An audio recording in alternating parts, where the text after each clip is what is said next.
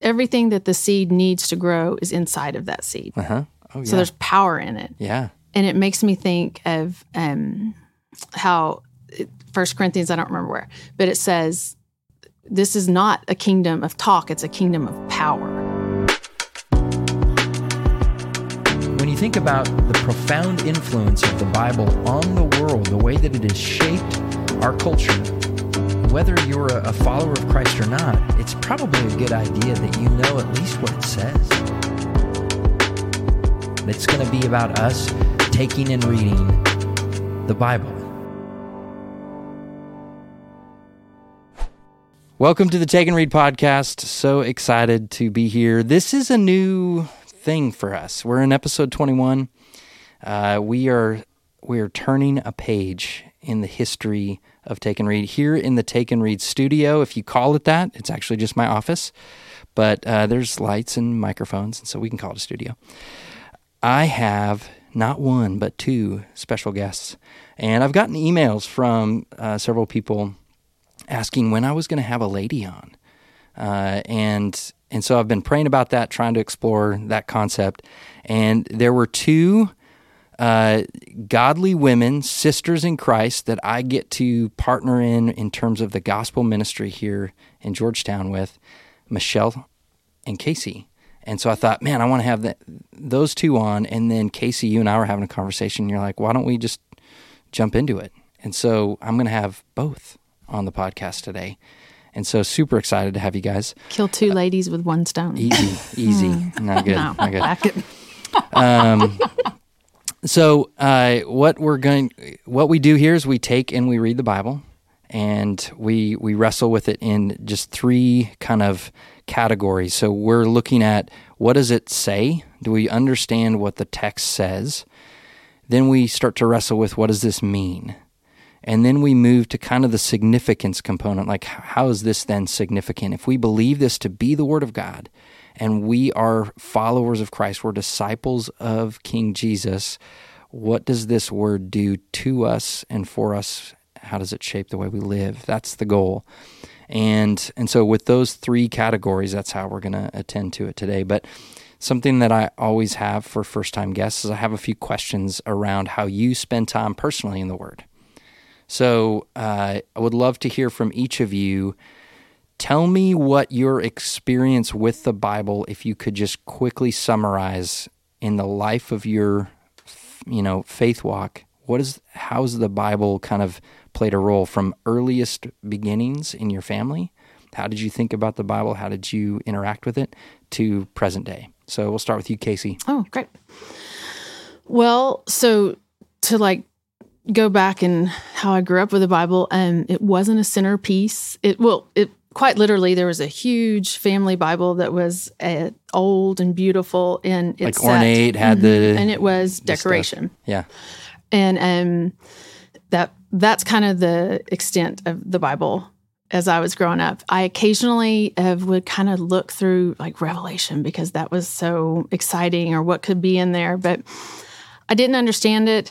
Uh, most of my, definitely all of my childhood and into my 20s, I felt it to be uh, distant, uh, ancient, not understandable. And it would only be understandable if, like, some like Goonies wonderful situation happened and all these, like, you had to have the keys to understand. Right. There was almost like a code or a some- you- secret way to unlock its mysteries. And I think looking back now, the what I thought the code was was you had to act really nice. You had to be really Okay. good. You had to do all the right things. And so um, the way God worked in my life is He took my husband and I, and we were on this path, which would have probably been moral and good and all those things. He just picked us up and dropped us over here. We did nothing. We said no prayer. We did. I mean, we didn't. We did nothing. He just picked us up and he put us over here. And shortly thereafter, I just found an explosive love for the Bible. All of a sudden, it was alive. It was no longer scary. And I could open it and I could still be confused and I'd still have questions, but it wasn't unattainable. So naturally, my question is: You say picked us from here to here. Like, did you physically move to a new location, or you're saying just Yeah, I mean, this road would have been. your walk with the Lord, yeah. you guys were kind of going this direction? And this is the direction I'd call like um, maybe that line of like, yeah, we're Christians. We you know we go to church on Christmas and Just Easter. kind of culturally, culturally a part of Christian, that, yeah, moral, pursuing success, and looking like good, upstanding citizens. Right. And I mean, like, we could have stayed on that for a long time because Okay. that's kind of what is normal, right? Right. That's, but God took us right after we were married. He, um, I had some, I had a friend call and say, Hey, you want to come to our marriage retreat? And I was like, That sounds great. Like a spa? so they had a Christian ministries. I knew nothing about it. We were married like two Yeah. weeks. I was like, Yeah, I'll come. That sounds wonderful. Well, at that place is where the Lord just took Doug and I and just, he just totally reshifted everything. And Yeah. the the way he first, I, I he just reached me by, I got into his word. And what's funny is, and I'm sure we'll kind of touch on this later. I was, um, probably more emotively based, and he tricked me and came in through my head. Hmm. Interesting. I think it also um, it helps r- us realize that this idea of a retreat or seasons of life where we draw away from our normal kind of rhythms, God can use those in pretty profound ways, and that's. I mean, that's biblical. You look at all the feasts of the Old Testament, there are these times and, and places where he calls his people out of their normal rhythms to seek him, like the whole um, feast of booths or the, uh, of tents or whatever. That was like the first church camp out. I mean, they're going out into the wilderness for the sake of leaning into the Lord and recalling His faithfulness. So it's cool to see that that, Yeah. that took place. So it happened. Um, Michelle, how what's been kind of your journey with the Bible? Yeah. So my earliest memory uh, is coming down our stairs as a child, and every single morning I would see my mom sitting in her chair with her Bible on her lap, and that was something that. Uh, she learned from my grandmother who would do the Hmm. same thing. She woke up every morning. My grandpa would bring her a pot of coffee and she would stay in A her pot. bed. A pot, a pot. and she would read her Bible, and her Bible was completely written in, and uh, she would pray over us, and she would just spend time with the Lord.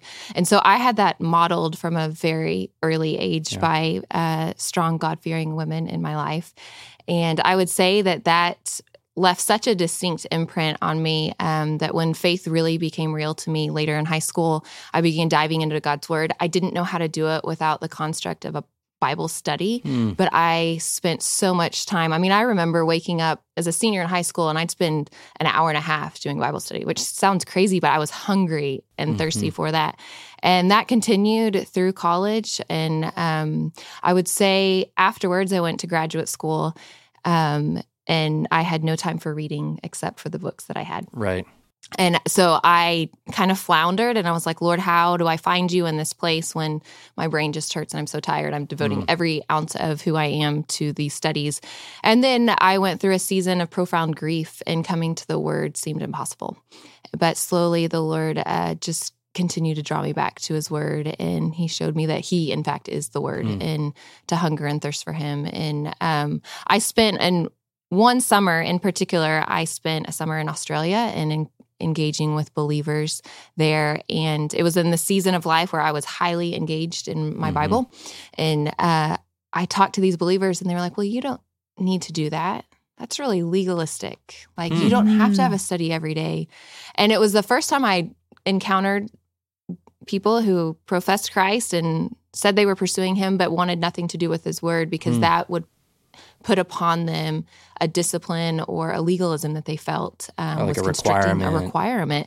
And um, but what I observed, and I was just in observation mode then, is that they weren't in fact really pursuing him Mhm. and they weren't anchored to truth and so they had a love for him but it wasn't grounded in anything and so I, I tuck that memory away and I see that now is how important it is. Not that I have to read the Bible to be saved, because that's not true, but that that is going to show me who God is, because Amen. this is how he has revealed himself to us. Amen. Mm-hmm. So, Wow, different. I mean, totally different trajectories that both of you guys have experienced. Both of you, though, experienced the Bible in the home, but in very different ways. The way that it was seen, interacted with, and and so it's it's just neat to see the way that the Lord can can bring people to Him.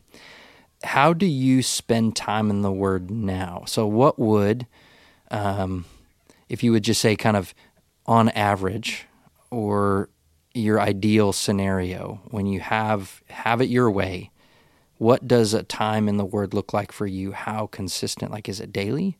Is it um, in the morning, night? Is there a reading plan involved? Is there a particular spot in the house, a lamp, a table, a cup of coffee? Is there like paint the picture for us? What does your time in the Word look like now? You go for it. Yeah, Um, Casey. Yeah, okay. Well, so um, ideally it's the morning. Uh, I find that to be just the time when my head is most susceptible to Mhm. Grasping things. And i think i think i'm not a neuroscientist but i think neuroscience agrees with that. That like when you wake up whatever the first thoughts and images that hit your head are actually have a deeper impact than the Um, rest of the day. sure. we'll we'll have fact check Yeah. that but i'm pretty sure so, um, and it's usually in the winter. I have I start a fire. I get I love good coffee. Start a fire, and in the morning I just spend time just kind of reading. I'll usually be in a particular chapter, and I'll just kind of read in the morning. It's changed since I recently been in ministry, but um, I'll just kind of spend some time reading, and that time is just kind of set up to just hear from the Lord, remind myself who He is in light of the day that's fixing to come before me. Yeah. So um, it's a pretty low key time. That that time I, I it's changed a little bit. When I had little kids, I spent more like an hour, an hour and a half, really digging into one particular scripture. But so I just will kind of read through a passage and pray over it and meditate on it and really think through it. Um, I usually have like kind of two different ways I study. One, not study, but one is um, kind of volume reading. I want to get through a passage. I want to get through two chapters in John, and it's because I'm trying to process through my Bible during the year. I want to read it, you know, frequently and get through it all the way.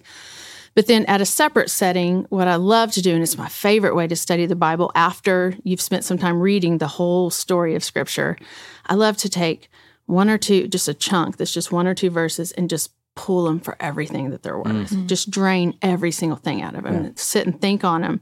And when I reach the point that's like, I don't have anything else I can get out of this, I like to go a little bit further to see if there's something else. That's my favorite way to study because the Lord is so good in in drawing connections on our head that tell us about Him, and it, it'll happen even in the simplest. Like, great example: Jesus wept. Like, there's two words, mm-hmm. but you could spend so much time just right. Right. mulling on that. So, those are my two ways to study: read through it pretty quickly, don't stop. You know, maybe no, jot down some notes if something piques your attention, and then sit in one or two pieces of two, one or two verses. And is that a, a separated time? Like Mm-hmm. you're going to do one at in, early in the morning, and then that other one may come at a different time may of the come day. at a different time of the day. Usually for me, that one comes like during the lunch hour or something. I'll take, I'll sit down That's and cool. intentionally redirect my attention. So right on. All right. Same question to you. So uh, the only way I can introduce this is to tell you that I like to run. Okay. And uh, used to, before I had children, I would have it very methodically laid out of what my morning routine would be. So I would get up and I would do this, and then I'd get a run, and it was perfect. Mm-hmm. And I would approach my time in the Word the same way. But then I had kids and jobs, and life is busy and full. And I remember talking to a mom, When do you get in your run? Because it can't be this certain method. And she'd be like, Whenever you can. Mm, And I, that like rocked my world because I was very rigid about it and same about my approach with the Lord. And if it was like time in the word, and if it didn't look like that, then it would almost be like, well, that was a wash. mm. And so my motto, it's kind of a low bar, guys, is some is better than none. That's good. Well, yeah. And that is how I have been approaching much of life lately. Uh, I like to set high bars for myself, but it, they've lowered lately. And so my motto is some is better than none. And I find that if I can get in the word some every day, then it fuels my hunger for Yeah. it more. And some days it may be an intense study time, and other days it might just be a cry out to the Lord and I'll read a couple verses. Some days I might not make it to it, if I'm Mhm. honest. Uh, but when I'm in it, it draws me back. And I'll say that um, softens my heart. When I'm away from the word for a while, I can find myself getting cranky and Mhm. cynical Yeah. and uh, donning the aspirations of the world very quickly. Yeah. Mhm. Did either of you ever wrestle with? Because I know that for a season of my life, I did wrestle with this, and that was I I knew the value of reading the Bible on a regular basis for myself, but there would be times where I couldn't get to it, or maybe even a week where it just kind of fell off my radar. And then I would be kind of latent or slow in returning to it because mm-hmm. I felt guilty or I felt like a bad Christian or whatever. And I've the Lord has brought me through that and I've wrestled with what what are those reasons for feeling that. Is that something that you guys have ever had to process through? Mm-hmm. And it's usually I've found because I've um, inadvertently replaced it with something else. Okay. So, Okay. like that scene in Indiana Jones where he takes Yeah, the, the- deal and he switches Is that them the off real Temple of fast. Yeah. I've, I've inadvertently replaced it with something probably usually not good, like scrolling Instagram Mm. or, and if I'm honest with myself at first, I'm like, this is nice. I don't have to think this about is it. great. Like, you know, if, if I'm honest, like at first it's like, this is nice. I'm just drinking coffee and I'm doing, and um, that's usually, and then the Lord is so gracious because he lets you know it's not nice. Yeah. And for you, Michelle, going from a, a place of very kind of, I don't know if regimented is the right word, but kind of having a detailed outline of here's how things need to play out into a season of life where you're, I'm going to fit it in when I can. Mm-hmm. Like, I, I would imagine there's that tension for you t- at times or not. Um, I would love to say that I feel guilt. I'm not a psychopath, I promise, but I don't feel guilt often. like I don't, and um, it's a blessing and a curse. But what I find is I begin operating in my own strength, Oh, and I begin thinking that I can get through the day because of my will, my strength, and I'm fine with it. okay. And the Lord draws me back, and He often uses things in my life to remind me that it's not so, and that um, my strength is found in my weakness, and I need to depend on Him. And this best place of dependence is abiding in Him and being in His Word. So I wish that sometimes I would be more pricked by that, but unfortunately, I'm not. Actually, no, awesome. Well, thank you guys for sharing uh, just a little glimpse into your world, your past, uh, your time with the Word. But we're going to do what we came here to do. We're going to take and we're going to read scriptures. So, another kind of component of the Take and Read podcast is the guests don't know where we're actually going to open to. And I do that intentionally because I don't want you to come uh, kind of guns loaded. I don't want you to have kind of read up or looked at commentaries, or I want this to be how do we, just as believers, process through the word? How can we just simply approach it with us and the Lord? And before uh, we started recording, we, we prayed and we asked the Lord to come and show us and give us insight. So we're going to do that today, and also full disclosure: these these two sisters uh, that are with me today, they are also gifted teachers. And so another question, and maybe this is uh, maybe we shouldn't get into it because we want to read the Bible, but um, both of you are gifted teachers, and so you spend time in the Word sometimes, not necessarily just for yourself. You're going to spend time in the Word with the mindset of preparing this to to kind of serve or deliver to somebody else, a group of people, and walk them through it. And so, another question would be, what does that time look like different than that devotional time? And um, I don't know if you have anything you want to just quickly kind of speak totally to about different. that. It's very hard. Yeah, it's very hard. You have to be very intentional about the personal time Mm-hmm. because the teaching time rides on other things. Okay. So It does. I mean, and I don't teach quite as often as Casey, but I'll say that um, I find it so rich. I probably engage in the word the most when I have something set to prepare for. Okay. And part of that is my constant prayer is that um, I would not be teaching anything the Lord hasn't taught me mhm. and hasn't worked me through. And so my preparation time, and again, it's not, I'm not doing it as often. Right. So it's, um, so I think there is a different component there, but I find it so rich Yeah. and hard and rich and hard. because we're right back. I always get just right back here working on my own will. Yeah. Just delivering, you know, instead. Yeah. So you kind of have to juggle two balls. Okay. They're they're sim- they're different things in the same book. They're different avenues. So. And I'll tell you that I am so uh, excited to be here as a guest, but your premise of not letting us know really makes my skin crawl. Like, I know my methodology is don't ask a question you don't know the answer to, right? Right. Okay. Well, we're going to be, uh, we are in the first part of Mark. We're in Mark chapter four. And we have, uh, Where is Mark? we are in the New Testament. I have. It's like the ABCs. I got to go through it. and what we've kind of covered so far in the podcast. So if you're just joining this podcast uh, and maybe you haven't, you've decided you don't want to go back and start at the beginning. That's that's fine. Uh, we're we're taking our time through the Gospel of Mark, and we're recognizing some things about Mark. That it's the the earliest recorded gospel we have of the life and ministry of Jesus. Gospel means good news. And so we have the earliest account of Jesus' life and ministry here in Mark. And we understand too that when Mark starts out in the first verse, where he introduces this idea that this is the gospel of Jesus Christ, the Son of God, that is that is Mark's statement of who he thinks Jesus is, and from that point on, he doesn't give us his opinion directly. He illustrates, and it's almost the rest of the gospel account is a support of that phrase. This is why he believes Jesus to be the Christ, the Messiah, the Savior, the Son of God. And so we also understand early on that Mark um, has recorded this kind of instance of Jesus in Mark chapter 1, verse 14, that Jesus begins to preach the gospel. And what it tells us is that as he preached the gospel, he proclaimed the kingdom of God is at hand, repent and believe in the kingdom.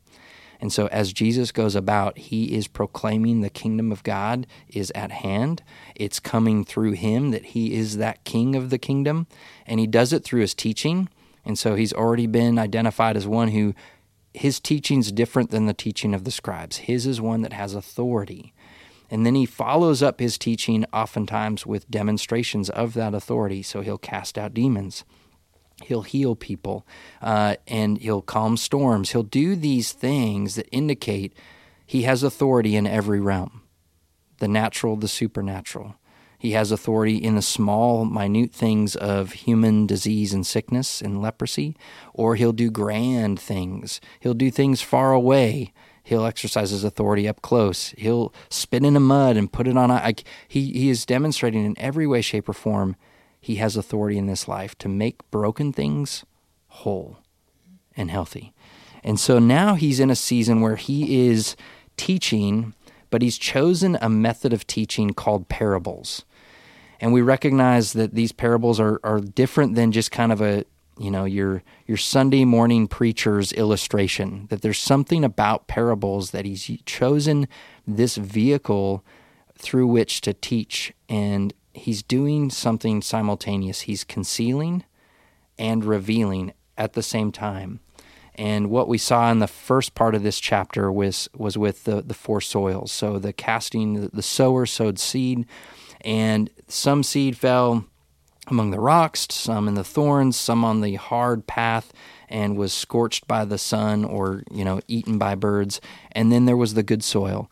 And he, he is explaining to his disciples that if you can't understand this parable, how are you going to understand all of them?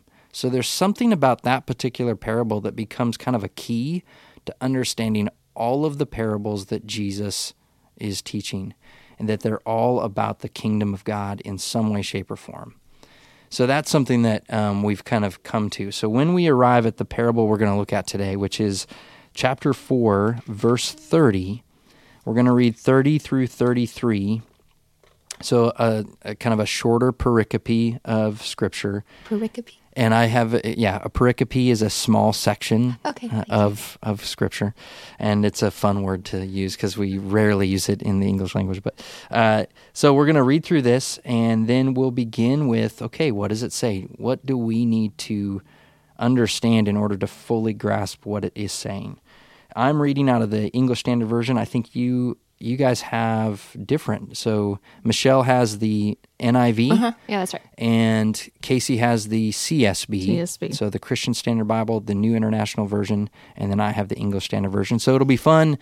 Uh, for the first time, I've not had a guest who had a different translation. And so if there are words that come out as I read this, make note of, okay, that mine says something different. Mine has a different word. And that's a first indicator to go, okay, what's going on there? Mm-hmm. Why these different words?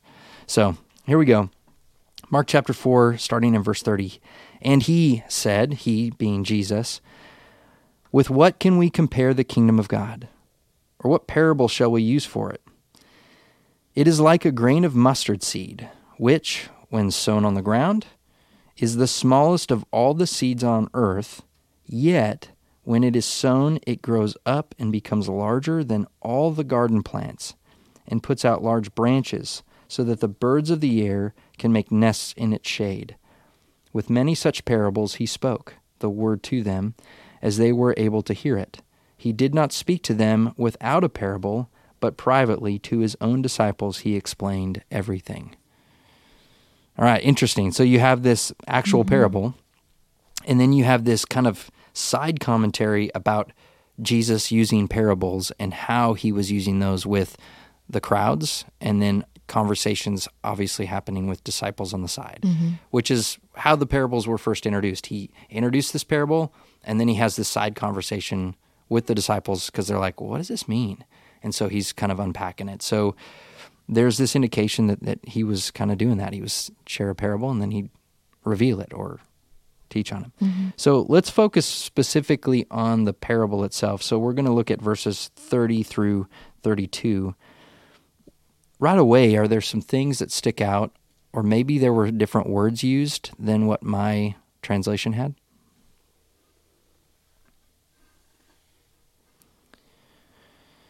Yours both have mustard seed, mm-hmm, I would mm-hmm. imagine. Yep.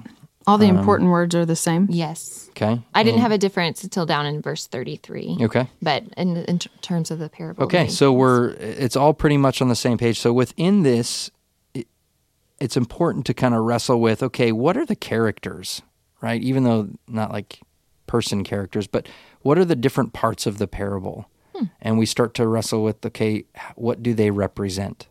So we know right away he is drawing a comparison of the kingdom of God to something else. What is that something else? A mustard seed. Yeah. So now we're supposed to understand okay, he is intentionally trying to give them an understanding. Now, I don't have a lot of interaction with mustard seeds or mustard plants for that matter. Mm-hmm. I don't know if you guys do. Did you grow up on a No, but I'm about to plant my garden this weekend, so seeds, yes. Seeds, planting. okay. And so I think that there's an indication here that the mustard seed, a grain of mustard seed, is relatively small mm-hmm. compared to other seeds. Like that's the indication. And then we see that the mustard plant, when fully grown, is significantly and relatively larger than most other plants that it's around, right? So what do we make of this or what what is he trying to indicate? Is there anything else, I guess, in this mm-hmm. passage that maybe would need some clarity? I guess that in and of itself is the dichotomy that it's setting because in my limited planting experience, I'm not a gardener. I, mean, I pretend to be a gardener, but I don't read directions, so I'm kind of a failed gardener. um, is that the size of the seed correlates to the size of the plant? So your sunflower seed is going to be larger, and so is the mammoth sunflower plant that right. grows. And so the fact here that the mustard seed is so small and yet it yields a plant that is so large, that in and of itself is kind of like, well, that's not the natural way that mm-hmm. this Right. Unfolds. We would think something big comes from something bigger. Big. Mm-hmm. Right. So there's something too, yeah, in in just those components. What do we understand about um, in terms of what the the modern, well, not the modern, but the original hearers of something like this might discern? Like they're mm. they're hearing this this kind of this teacher, this guy that comes around and he and he starts talking about seeds a lot. Like he just got done talking about the growth of a seed, um, and that it's it's a it's automatic. And the previous uh, parable, which we talked about in the last episode, and we kind of walked away with, okay, this seed is planted, and although the worker of the garden or the farm does things, they don't actually produce the growth. They work on the conditions of the soil and making sure it's watered, but they can't actually make the seed grow. They mm-hmm. can't instigate growth as much as they'd like to. And they, they go to bed and they wake up, and, and this thing grows, whether awake or asleep, it just will automatically grow to the point of harvest. And so there was something about the growth of the kingdom is like this seed Then he's also already um, talked about the parable of the soils, right? The where the seed lands. But in this particular thing, he's saying the kingdom of God is like this seed, and it's going to grow a certain way. And the original audience, like he's saying something that they're supposed to understand about the kingdom at that very moment. What do you think some maybe the way that this might hit them or Mm. they might wrestle with that?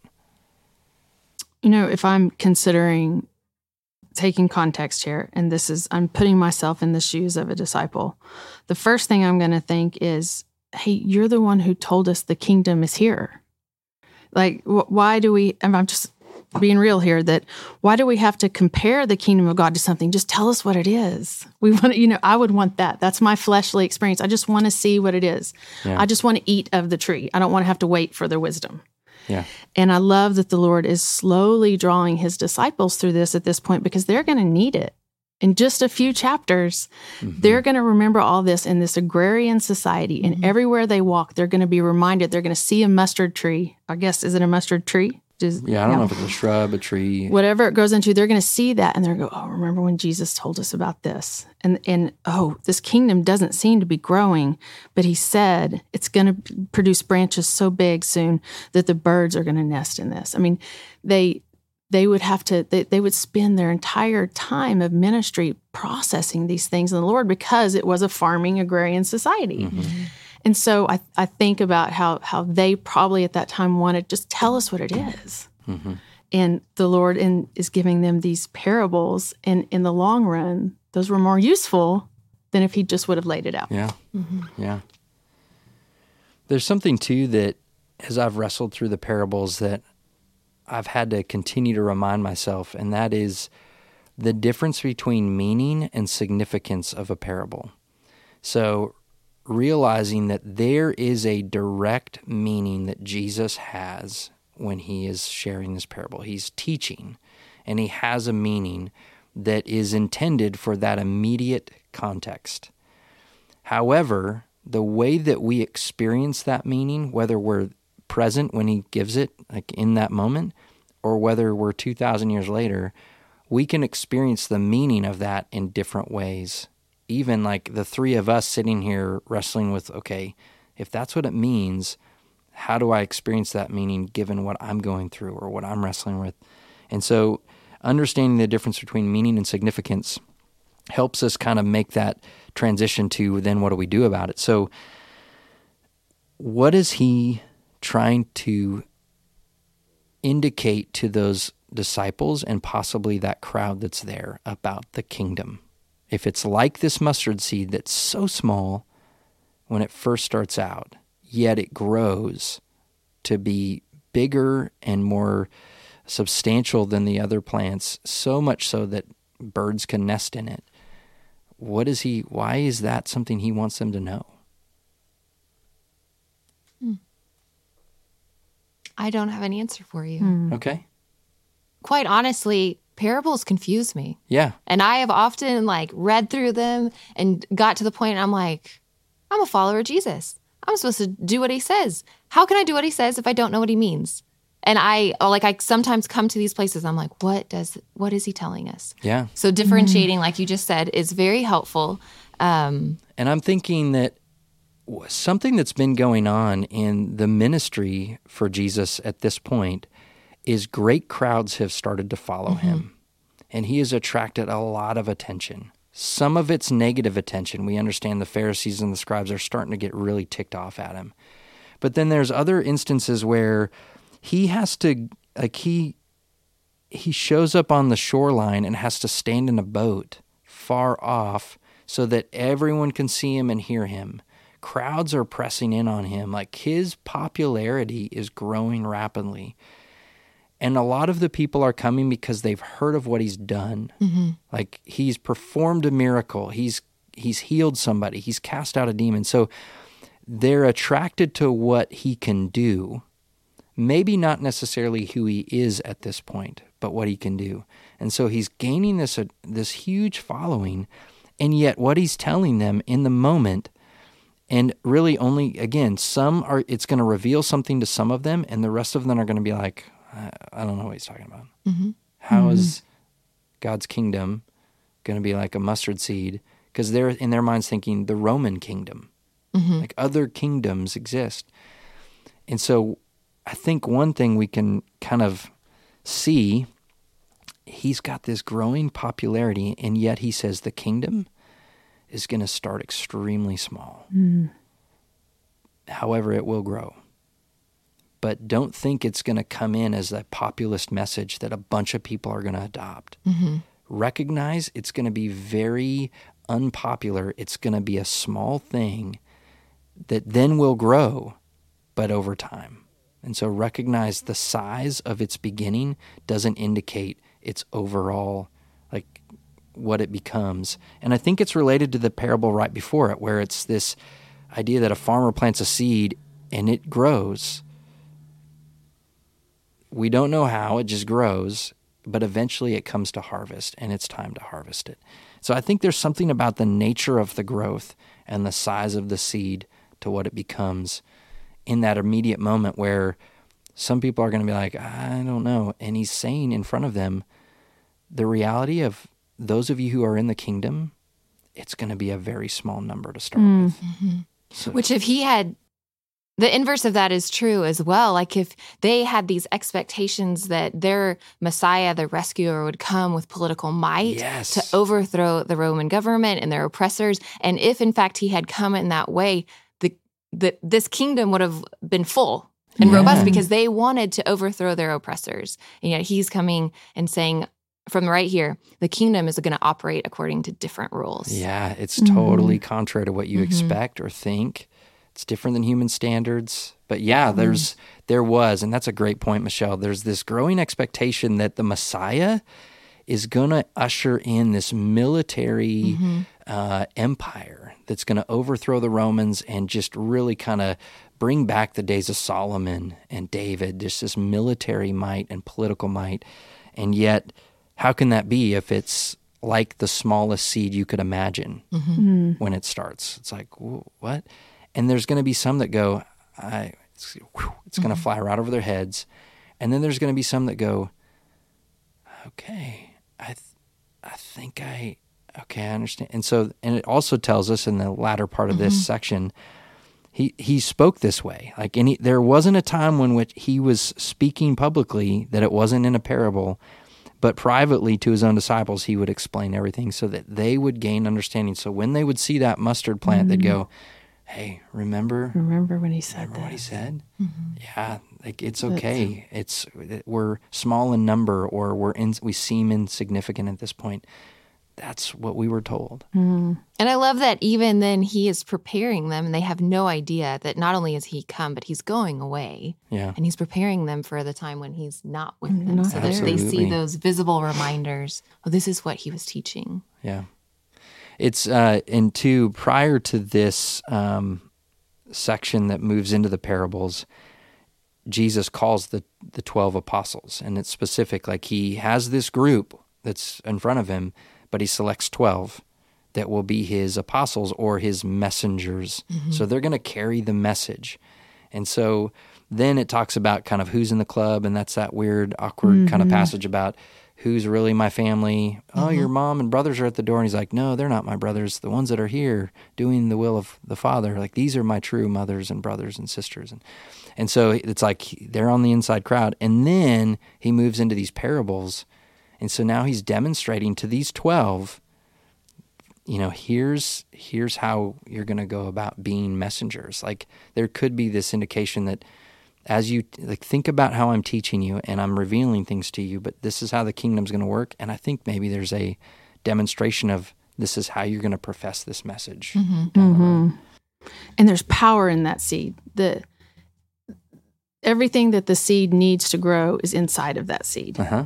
Oh, So yeah. there's power in it. yeah. and it makes me think of um, how First Corinthians, I don't remember where, but it says this is not a kingdom of talk; it's a kingdom of power. And so you see that in here, and uh, so what that immediately makes me how I started off talking about cultural Christianity. Mm-hmm. It makes me think of that. This Jesus's kingdom is not about adopting some principles or some ideas that seem nice and seem good. Yeah, I can agree with that. I can get on board with that. Mm-hmm. It's about reorienting your life around a king and claiming that you're a member of a kingdom first. I mean, it's a huge. uh, I mean, what's what's fixing to happen with this kingdom is tremendous. It's it's going to change the world, and they're maybe not going to see that come to its full fruition. But from the disciples' standpoint, it's going to change the world. And from my standpoint, it's not. It's it's power. There, this kingdom is to be a part of power. Hmm. And so when I see that, I just think of power in that little bitty seed. Just the and it's yeah it's the potential is all packed in there and that god is going to then release that it's all in that. Yeah. The seed contains everything it needs to grow.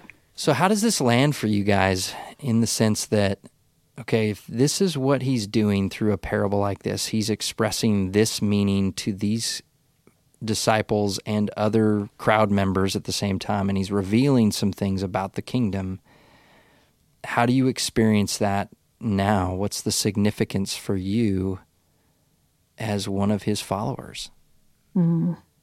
I think I really key on the last part of verse 32 when it says that um, the tree, when planted, it grows and becomes the largest of all the garden plants. And it has such big branches that uh, birds of the air can rest and it provides shade. And I think of so much of what the kingdom of God is doing is um, counterintuitive. Like we are a place, just as Christ is a place of rest for us, the church, the kingdom of God should provide rest to people, to weary travelers. And so we use our energy and our time to be a place of refuge for people so that they may find rest and ultimately they may find rest in Jesus. amen Um, I, I just love the the picture image that that creates. Mm-hmm. yeah casey Well, kind of very different. So when I think about um, all of Mark, I think about a chapter that's a, or a book that's about kingdom and confusion.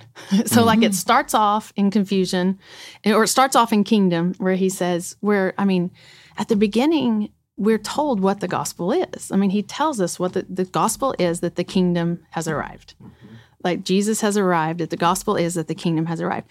And so then it ensues with all this confusion, right? The, it's confusion in the parables, confusion about the kingdom in the parables, and then it ends with Mary and Mary and Salome. Did I say it right? sure Okay, just let's say go it with that. fast and then people it's the right And then it ends with these two people running out, freaked out because Jesus isn't there. I mean, that's how it ends in confusion. Mm-hmm. And so, what that makes me think is that there is so much, it's hard to be a Christian right now. It's hard to be mm-hmm. a Christian forever because it's confusing at times because we want to do it by our own will, we want to do it by our own understanding. And it's just not possible to be a kingdom member through our own understanding. Hmm. And so I, when I read Mark, I'm just constantly reminded the echoes of kingdom and confusion, kingdom and confusion throughout it.